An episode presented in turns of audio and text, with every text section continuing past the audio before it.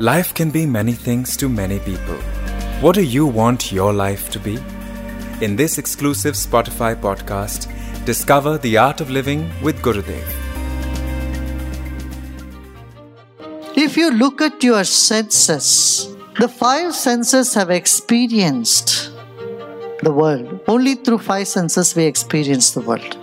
This little eyes, how much it has seen. You have any idea? A lot. And these little ears, how much you have heard? A lot. Through this nose, you know how much air you have taken in? Every day, 10,000 liters. And this little mouth, per day, what? You take around 2 kilos of food? In one year?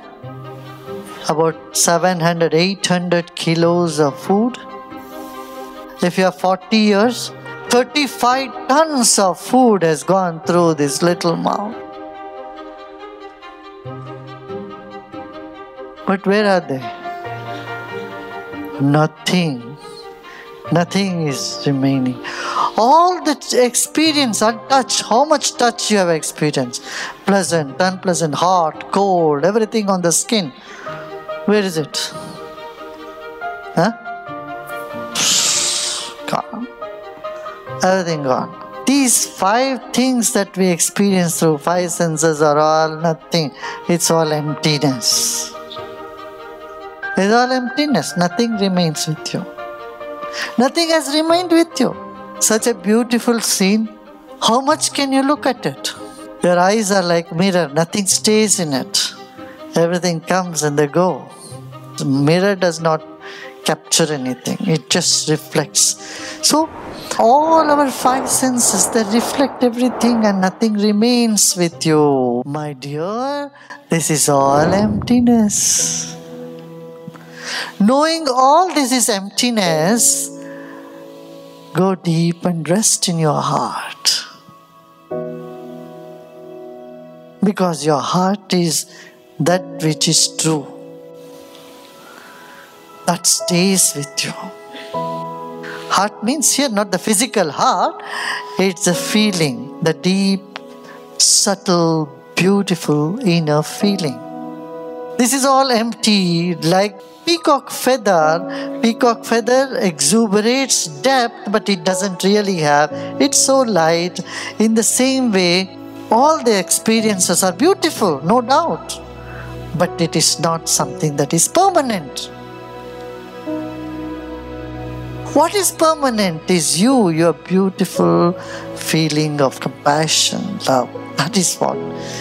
That's the reason in relationship that though people have all the physical enjoyment, it doesn't satisfy them. What they look for is something deeper. That unless there is love in a relationship, it is never satisfying, it's never complete. And that can happen only through meditation, that experience of deep love. You can go on searching outside, you won't get it there because it is all temporary experiences only. But love is something much deeper, which is in the very basis of your energy, which is very nature of your energy. What is this existence? The five elements earth, then water, then fire, then air, and ether. It doesn't stop there. If it's only five elements, the whole planet would be just inert. But what brings life into the planet is something more than this. After these five elements, then there is mind, intellect, memory, ego, and the self. I said, mind is a fraction of an atom. The size of an atom they described, you take one hair and split it into 100. And then take one of that string and again split it into 100. And then take that one hair of that and split it into 100. Then one tip of that you take again and split it into 10. That is the micro size of a particle. And you split that again 1000 times, that is called anu, atom. And from that, you again split that into 100, that is the size of the mind. And you split that again into 10, that is the size of ego. The ego inside us is just an atomic particle. In all our bodies, the ego is a tiny, smallest of the atom. And now, what is beyond ego? If the ego is broken, what comes is called Mahat, an energy called Mahat. You have heard the word Mahatma? Mahatma Gandhi? Mahat is when this ego no longer limits itself to just the body and the surroundings but includes everybody, then your consciousness assumes a state called Mahat. That is Mahatma. Every mother experiences it. The boundary is not there. The child is included in the boundary of the ego. So that is the sense of Mahat. Means the bigger I. You have the sense of belongingness and no boundary or barrier between you and other people in the world. You are a Mahatma. So this Mahat Tattva is there. And then beyond the Mahat is called Shiva. So Shiva is not a person sitting somewhere in the Himalayas or lived some 10,000 years back. No, no, no, no, no. Shiva is just the field, the energy. Shiva itself means, you know what? Beautiful and benevolent and so soothing.